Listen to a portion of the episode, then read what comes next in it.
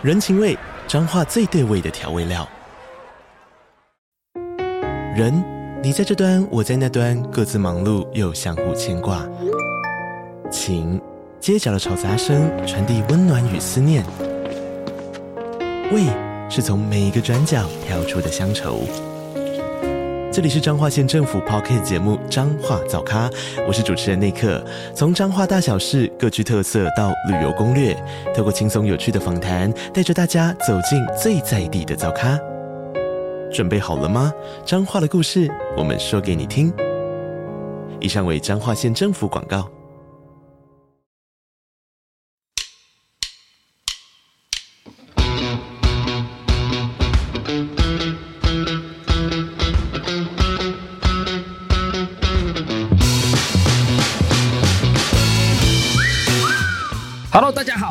是你的主持人珞亦，欢迎收听《络绎不绝》。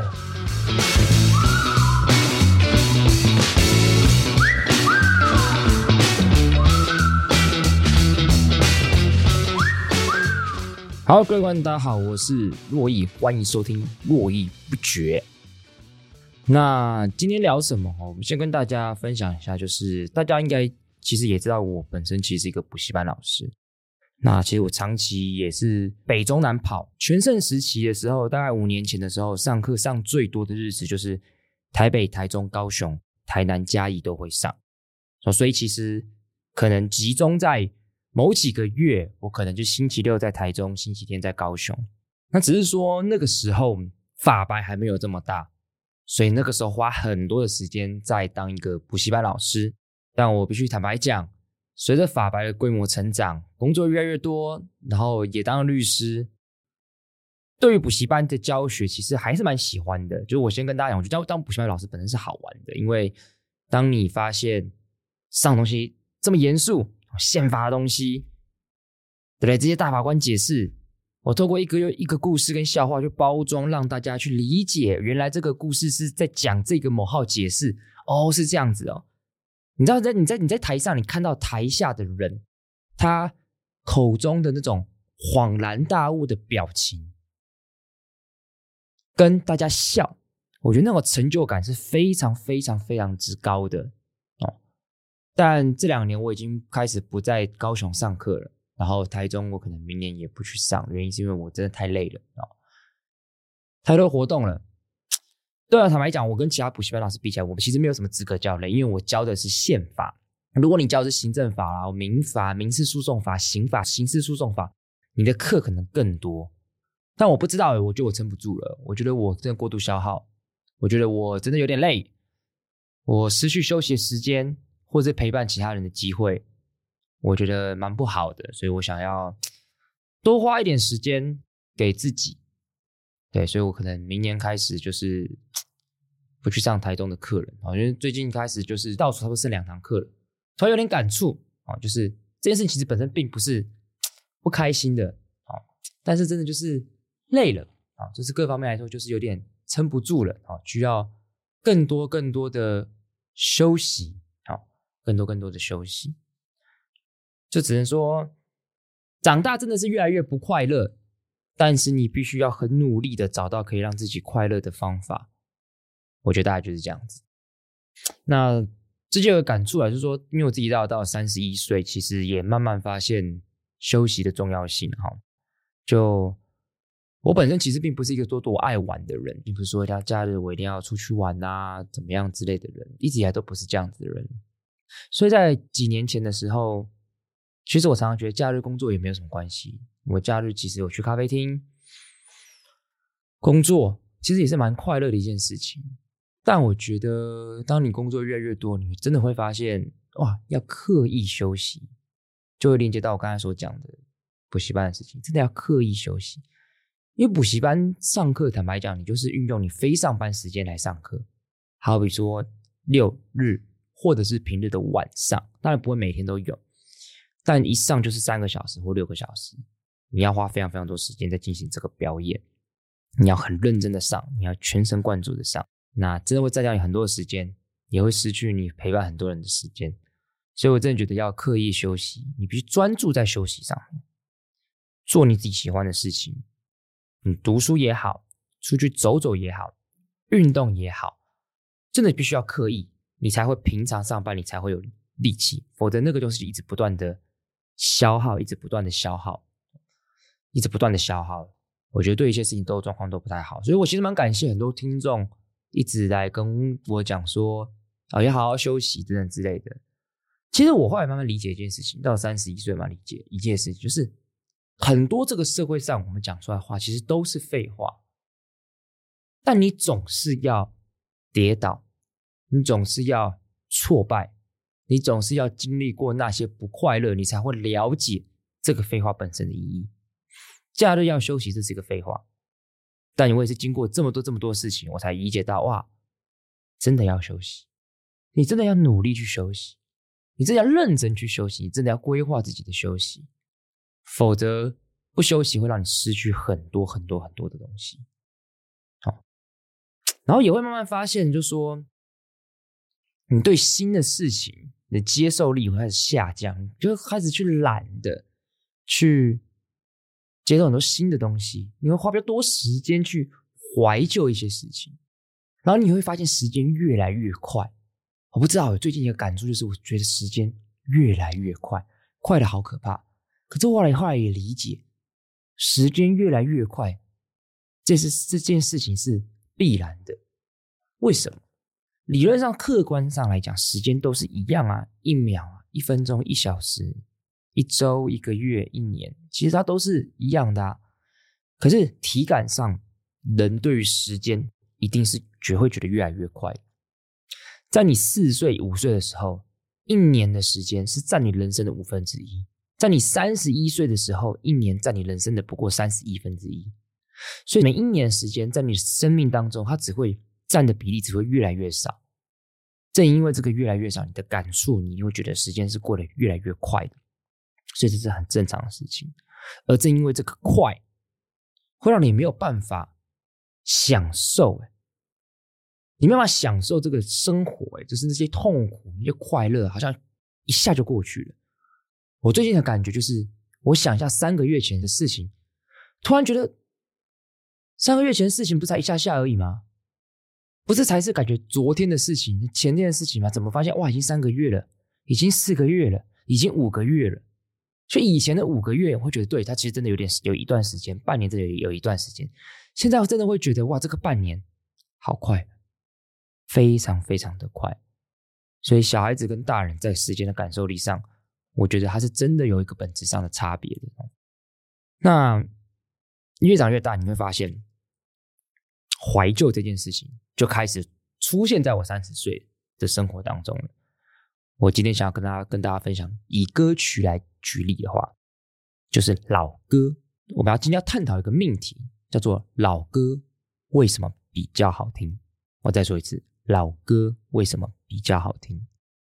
这是一个大家很常很常说到的话，就是老歌比较好听。那讲到老歌，我们这个世代的三十一岁的，大家都听什么老歌？周杰伦、蔡依林、五月天，对吧？去 KTV 大多都是点这些人的歌居多嘛。伍佰啊、萧亚轩啊、陶喆啊、王力宏啊、王心凌、蔡健雅。梁静茹，大多都是这样子，就我们都超级喜欢点这些歌。但你要知道，这些歌我们会喜欢，其实它是奠基在我们的青春回忆当中。也就是说，这些歌是陪伴我们长大的，所以我们喜欢。那我就想到，在我有一次在一个婚礼上。我的一个亲戚跟我讲了一句话，因为当天很多的音乐都是老歌、西洋老歌哦，或是年代的华语金曲，他就跟我讲说：“洛毅，你不觉得老歌比较好听吗？现在的歌都不好听呢。”我当下是一个很，当时我几岁？我当时二十五岁吧，我就很用一个蛮不礼貌的方式回应他说：“我没有啊。”我觉得现在歌很好听啊，现在歌好更好听的更多。我好像这样回答，但我觉得后来回家想了一下，我觉得好像也不用这么呛，因为人会觉得老歌会比较好听，有他很多很多的原因跟理由。我好像没有很清楚的知道那个理由是什么，我就很急着回答他，反驳他，好像不太对。为什么大家觉得老歌比较好听？那是因为大家都有个贵古贱今的一个状态嘛。我自己小时候其实也曾经这样，我小时候很假掰，我小时候就是曾经在国中的时候就在那边听老歌，听 Beatles，别人听什么我就不想听什么，别人不听什么我才听什么。所以我曾经有一段时间，我也觉得所谓西洋老歌才是真正的老歌。我听 Carpenter 啊，我听 Beatles 啊，等等之类的。所以我就沉溺在那种贵古贱今的状态。但随着越来越长大之后，跟常常跟朋友去 KTV，会发现哇，其实很多歌很好听。那些歌其实跟你更有一个比较近的距离，因为他是台湾人写的，他讲台湾的事情，跟你的距离是比较近的啊。所以曾经有人才说，二零一零年什么东西要帅，就是要崇洋媚外；二零一零年之后什么东西要帅，就是够台湾。所以去 KTV 跟别人唱歌之后，才也才慢慢发现，其实贵古贱今是没有意义的。你要保持更开放的心，其实你才会理解很多东西是很棒的。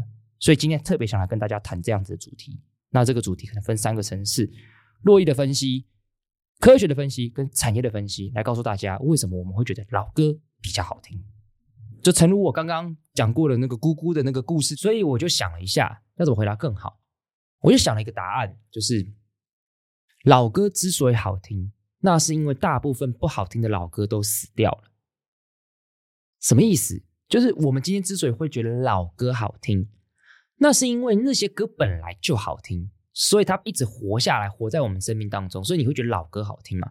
但是不好听的老歌你根本不记得啊，所以不好听的老歌连变成老歌的机会都没有，所以才会变成是老歌一定好听，因为它必须好听。它才会变成老歌，它若不好听，它就不是老歌，对吧？所以老歌必然好听，我就觉得我这样讲可能会比较好一点。我举个例子好了，大家我们以这个蔡依林的例子，蔡依林在她很年轻很年轻的时候出过一张专辑，叫做《一零一九》，《一零一九》里面有一首歌非常非常的有名，叫做《我知道你很难过》，我知道你很难过。好，这首歌大家可能都听过。但你知道，这是这张专辑的第二首歌。第一首歌叫做《Because of You》，第三首歌叫《猜想》，第四首歌叫《你是谁》。大家听过吗？坦白讲，我坦白讲，我真的不熟。蔡依林，我觉得我我并不是说多熟的一个歌手，但是基本上她的歌我大大致上都会。但哎，我发现这张专辑我只懂一首歌。好，我们再换一个她比较有名的专辑好了，《看我七十二变》。蔡依林应该是在《看我七十二变》的时候开始爆红起来的。所以这张专辑里面就有很多很多大家很熟悉的歌，好比说《说爱你》，大家一定都听过。好，大家一定都听过《说爱你》。对，就这个，我那时候在棒球那集有讲嘛，在兄弟棒球夏令营的时候，早上起来第一首歌哈。好，看我七十二变，大家都听过。布拉格广场跟周杰伦一起的《骑士精神》，络绎必点的歌，这些都很熟悉嘛。可假面的告白、奴隶船、做一天的你、Prove It、爆米花的味道。马甲上的绳索，好东西，这些歌好像就比较没那么熟悉喽。所以这就问题来喽。对于我来讲，我会觉得，当我们提到老歌的时候，我讲的是蔡依林的《看我七十二变》，我爱你，骑士精神，布拉格广场，在这张专辑里面。可是那些怎么做一天的你，爆米花的味道，它连成为老歌的机会都没有。所以老歌必然好听嘛？我觉得这个原因是这样子，因为好听，它才会变成老歌嘛。所以这个东西，这个概念，其实我觉得它可以延伸到其他的领域。好比说，漫画跟影剧也会因为有这样子的关系。他们说，为什么会觉得日本的漫画好好看呢？韩剧都好好看，本质上可能他们真的都很好看。但有一个更重要的关键是，就是因为它本来好看，它才进得了台湾嘛。如果它今天本来不好看，它连进来得了台湾都没有嘛。所以这就会导致我们看到外国的东西本身已经是被筛选过的。所以外国的月亮比较圆也是必然的，因为比较圆的月亮我们才看得到，比较不圆的月亮别人会把它筛选到，这个是一个必然的结果。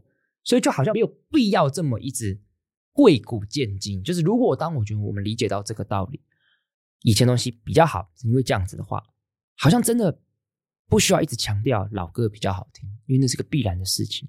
但是呢，我就稍微再查了一下，我会发现老歌比较好听，那只是一个说法。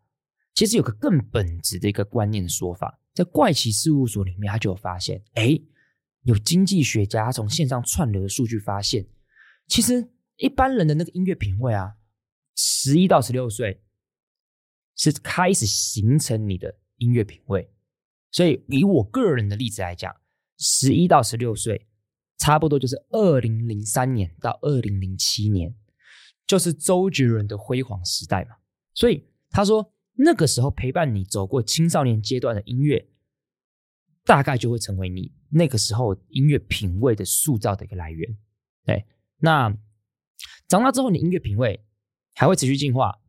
他说，对新的音乐探索，大概要到二十四岁才会达到巅峰。但是如果你过了三十岁，就很难有重大突破了。我记得我之前还有看过一个人研究说，Spotify 好像超过不知道三十几岁的人，不三十一还三十二还三十三，你基本上就不太听新歌了。好，那这这个也是个研究，就发现就是其实老歌比较好听。除了我刚刚讲的之外，也有可能是因为你心你的身体的本质的一个一个科学的研究。呃，科学的因素而导致你其实你本来就不太会容易去听新歌了。好，他说老歌可能跟身体激素是有关系。你在少年的时代，你的荷尔蒙的激素分泌很旺盛，你情绪起伏很大，你有强烈的情绪，所以正因为这样，你可以酝酿出更浓稠的一个记忆。好，好比说你第一次买 CD 是什么时候？朋友、小学同学，对啊，我们。买了动力火车的 CD，放在 CD player 里面，在校外教学的游览车上，一人带一个耳机听，就非常非常的快乐，非常非常的快乐啊！所以那个那个那个，所以忠孝东路走九遍那首歌对我来讲就有这样的记忆，它它它是抹去不掉的，我一辈子都会唱。或者是说，在可能高一的时候喜欢一个女生，后来跟别人在一起，我很难过。我记得在二零零七年的十二月三十一号，我在新竹市的街道上，一个护城河地方走就走嘛，那我就拿着当时的 Sony Ericsson 手机放扩音，然后听周杰伦的《我不配》，听苏打绿的小情歌，就是这东西确实它就是一个记忆压在那边，你永远永远不会忘记，所以。其实科学家真的有讲到说，如果当我们听到喜欢的歌曲的时候，大脑会释放多巴胺、血清素，这些东西是会让人开心跟快乐的。所以你在青少年听到这些快乐的歌，他说他会让你的大脑产生踩雪地的效应，长期记忆之后，长大之后，你还是会对这些歌有感觉，产生多巴胺跟血清素，让你感到快乐。所以我觉得老歌之所以好听，除了我刚刚讲的第一个理由。它必然好听，是因为它筛选过之外，其实它也跟年纪跟脑袋其实是有关系的。也就是说，科学其实证明你本来就会喜欢这些老歌，但我又在经过调查，我又发现，其实又有好像有另外一个不一样的问题。什么意思？之前我朋友贴给我网站上一篇文章，叫做《老歌正在扼杀新音乐吗》。他说他在里文章里面有特别提到，根据某个音乐分析公司的资料显示。现在的音乐，美国音乐市场有七十趴是老歌占据的，新音乐的市场都在萎缩，而音乐市场数额增长都是老歌的关，都是老歌。说举例来讲，当今最热门的两百首歌，通常都只占总播放量不到五趴，三年前还是十趴哦，但现在变到五趴，这就表示说什么？在数位串流的平台上，或者各方面的平台上，实际在购买音乐的消费者。更喜欢老歌，然后又根据研究，iTunes 现在下载次数上面最多的歌曲都是上个世纪的乐团，好比说 The Police 警察合唱团。所以美国的研究发现，即便我们现在现况这个社会上有真正热门的新歌，但大多数都是被别人忽视的，因为他会发现大多数的听众其实都会喜欢十几年前热门的歌曲。所以我们可以看到，就是真正热门的新歌其实是被大家忽视的。那这个篇文章里面其实有提到说，因为唱片行可能一直重新包装老歌啊，或者是说你因为随着大家的这个法治意识越来越高涨，所以很多的新歌面临诉讼的风险其实也比以前还要高。好，或者是说很多以前已经过世的音乐人，他又借由科技的虚拟的方式，所以他要重新复活，就让老歌一直不断的重新。起来，大家会有说这个原因，所以老歌的持续性又变得更多。但也有人说不对，不对，不对，是因为音乐门槛制作降低了。什么意思？因为你要知道，以前要制作一个音乐，你要出到唱片，就是你要能出唱片，基本上都是凤毛麟角、优秀中优秀的人才能出到唱片，出唱片都不一定能成功了。可是现在的科技的发达，你只要自己制作音乐，你是可以丢 YouTube 的，所以你制作音乐的门槛是很低的。那进入到这个数位门槛、数位门槛很低的音乐门槛很低的时代，所以就会变成是那个长尾效应，很多人就认为说它就不会这么长，因为音乐太多太泛滥了。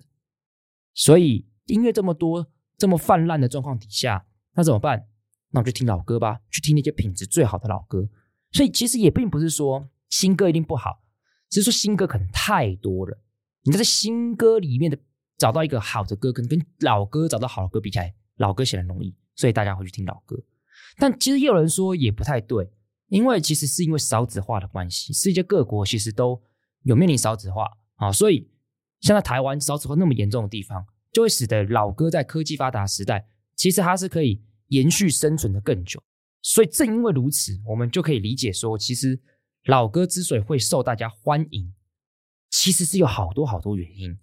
第一，它可能是被挑选过的，所以它必然好听；第二，它可能是有本质，你的记忆你就喜欢老歌；第三，可能现在有结构性的问题，少子化的关系，制作门槛降低的关系，所以导致老歌一直充斥在这个市场上。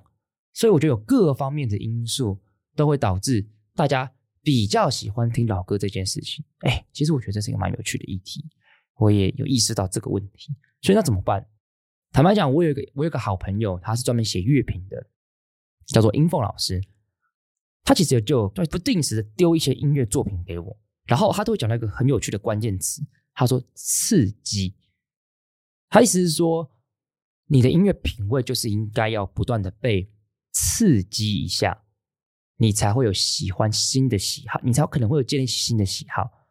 他在讲这句话的时候，我就深刻理理解到这个问题，就是对啊，如果我不的品味不被刺激一下，我可能就永远只喜欢那几首歌而已。所以我真的是需要被刺激，我才会知道说，我其实有可能是喜欢别的东西的。就像是苹果很好吃，芭乐很好吃，你一直吃它当然没问题。但你永远不去吃吃看樱桃，你可能不知道，原来樱桃可能更适合你。你可能不去吃个橘子，你不知道其实橘子可能才是最适合你的。所以在这个分众的时代啊，坦白讲，我们已经失去了那样过去大家共同喜欢一首歌的时代了。这就是现在的时代。因为因为以前一年出的唱片就那些，红的歌就那些，大家可以一起喜欢。但现在太多太多歌，太多太多分众了，我们要面临到这就是这样这个时代，所以强迫我们自己去听那些新歌。我觉得可能是我们唯一的方法，让自己有更多更多喜欢不一样歌的机会。好，所以我觉得老歌必然比较好听吗？听起来是有科学的关系，你结构的关系，有它理性的原因。但我们好像可以强迫自己多做一些事情，所以或许我们可以强迫自己去有新的品味。我觉得这是我们目前可以做到的事情。好，以上就是跟大家今天的分享哦，今天的分享。那接下来回应大家一些 Q&A 的部分哦，Q&A 的部分，在 First Story 上有人问说，听完黑熊学院的活动，想问洛伊一个一直以来有点困惑的问题：为什么台湾兵役改来改去都没有人想过女生要一起来当兵？如果台湾是一个随时会发生战争的地方，那么为什么女生的军训教育这么薄弱，在军中设施也不适合管理女生的说法？但就连学校的教育上也明显放任女性不用修军训课。如果体能不是女生的优势，那战争这件事情肯定还是会有女生可以站的战斗位置吧？还是想说这是不是一种性别不平等？不知道洛伊对华人社会常常觉得男生必须要扛比较多责任的心态怎么想？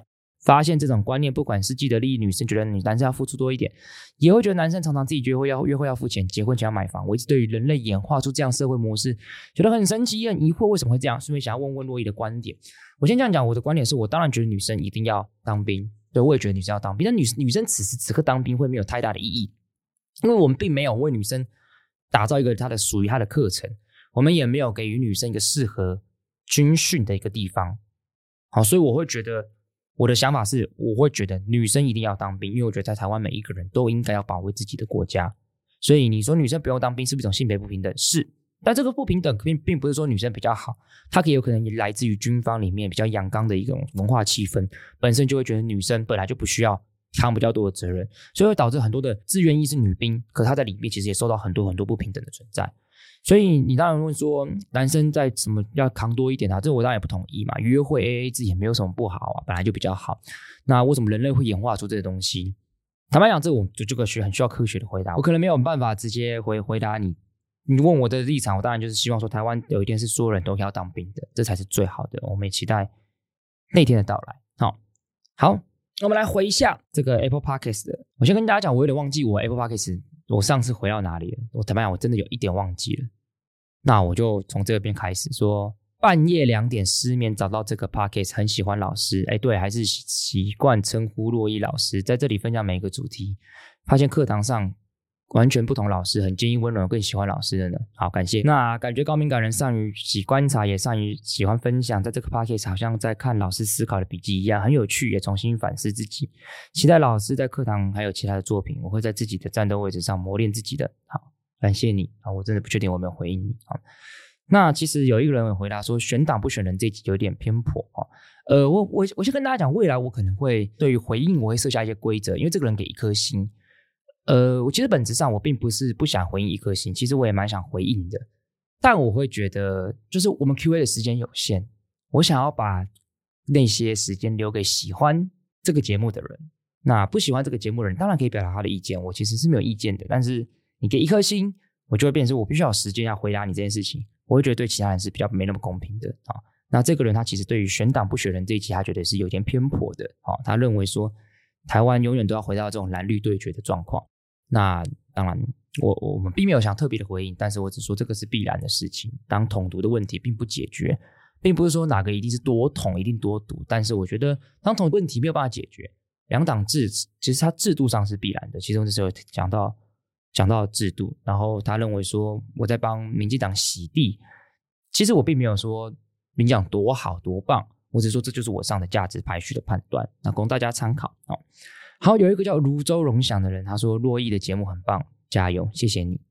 有一个叫做想听珞亦看完九枪后的想法，我们现在在 Apple Podcast 留言上，看完九枪的心情五味杂陈，难以平复，片头就开始哭。九十分钟的纪录片拍进多少课题，让人发人深省，包含对东南亚外籍劳工的不友善，公司及中介间对劳工的剥削。就连消防员都无奈的违建讨论及不休，仍然卫国警察的用枪问题，这些大部分的人不会在意，因为与自身利益无关。希望能借由这个留言，让大家一起思考如何变得更好。谢谢。最后，祝珞亦可以有自己好好放松、安息的时间空间，让自己精神重新得力。好，谢谢这个主委帮帮忙。那想听我看九枪后的想法是，呃，我记得应该会有报道吧，我不确定，因为之前。这场九枪的这个电影，我有去映后座谈啊。那我觉得，呃，在那个映后座谈里面，我讲了蛮多的。那之后再可能有一集有机会再跟大家分享。但今天有点，今天是我没有力气讲这个这个这个大议题了。那我很谢谢你，就是祝我精神重新得力这样子。还有一位国中生说，在听完敏迪某集 Podcast 之后，马上报名了黑熊学院，就跟洛伊讲的，我也是高敏感人，超怕中共打过来。常常杞人忧天，在报名黑熊学院的时候，问了妈妈要不要去，她回了我：“中共才不会打过来，你要去就自己去。”很明显的，台湾人过得太安逸，真的觉得很可怕。学校老师做工，中共不会打台湾，但真的不会吗？我个人觉得也是有风险的。我们的民防是不是应该要从教育体制开始改革呢？感谢洛伊的分享，希望台湾几十年累下来争取到的民主、自由、平等不会毁于战争。感谢珞亦的节目，珞亦的分享总是让我觉得自己不会是一个人。谢谢这个国中生的分享，我觉得你要知道。乌俄战争刚开始爆发的时候，所有人都说，俄国才不会打嘞，才不会打嘞。但打了吗？打了，打多久了？一年半了。所以一件事情会不会发生，我们真的永远不知道。我们只能为这件事情不确定的事情做好自己的准备。这个就是我们唯一能做的事情。谢谢这个国中生的分享。好，有一个叫零三米的洛伊，他说洛伊一生推，很喜欢洛伊分享事情，不论是自己的故事。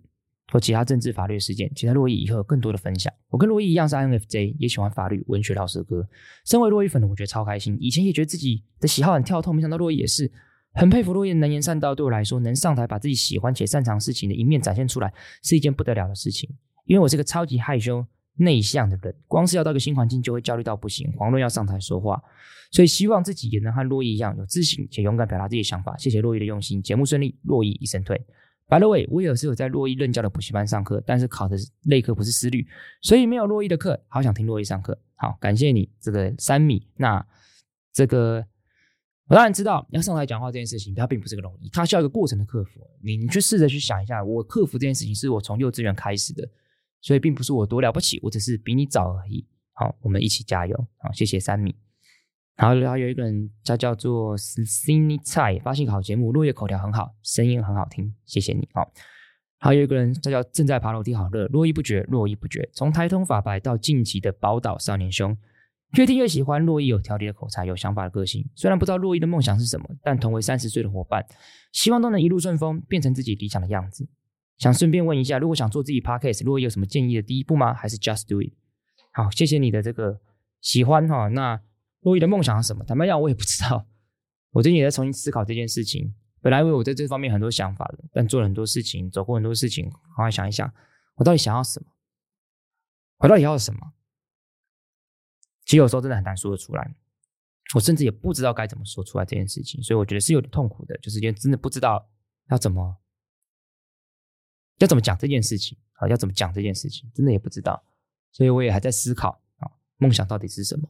走，我我个人是喜欢走一步算一步，我并不是一件事情都规划的很好的人，我从来就不是这样，从来不是规划很好的人，然后往前进，不是就刚好有机会我就把握，我就努力做，就这样子而已。所以我觉得这个东西真的很困难，这个东西很困难，因为走一步算一步，常常你那一步摔跤了，如果你没有一个很坚定的一个方向的话，那个摔跤对你来讲会非常非常的痛，它会真的很痛啊、哦。那想问说。如果自己想做 podcast 的话，有什么建议？第一步吗？就是稍微讲一下，就是呃，你不能太讲自己的事情。我我今天录音能讲自己的事情，坦白讲，不是我多了不起，是因为我已经在法科电台或短影片上，大家对我有一定程度上的认识，所以我讲自己的事情，大家比较可以接受，大家也比较可以了解。但如果你今天是一个可能一般人的话，我觉得你一定要挑一个有趣的主题，然后 just do it。这个有趣的主题，你要去思考，它跟一般社会大众有什么关系？哦，有什么关系？这个关系只要被建立起来，大家就会比较想要去听你的节目。好，所以我觉得更重要的事情就是这样子。所以 just do it，希望你可以这个做好你的 podcast。好，那最后还是希望大家可以去 first story 上来留言，或是在 Apple Podcast 上来留言，给我五颗星。哦，那我们就可以来做更多的 QA 啊。很感谢大家对我的个人的一些。精神状态上的关心啊，好像觉得我很累啊。我蛮多 IG 朋友私讯我说，是不是最近有点累？实际上真的是啊，真的是。但该做事情还是要做。谢谢大家关心，也希望大家 Q&A 可以给我更多的想法跟主题，我们可都可以来聊这些事情。好，那希望大家今天聊的主题，老歌为什么这么好听这些理由，可以让大家去设想，我们在心态上我们可以做些什么，强迫自己去接触新的东西，给自己新的刺激。或许不只是在音乐，可能是在人生，可能是在爱情，可能是在家庭，可能都是我们一辈子要去努力的课题。我是珞亦，络绎不绝。我们下次见，拜拜。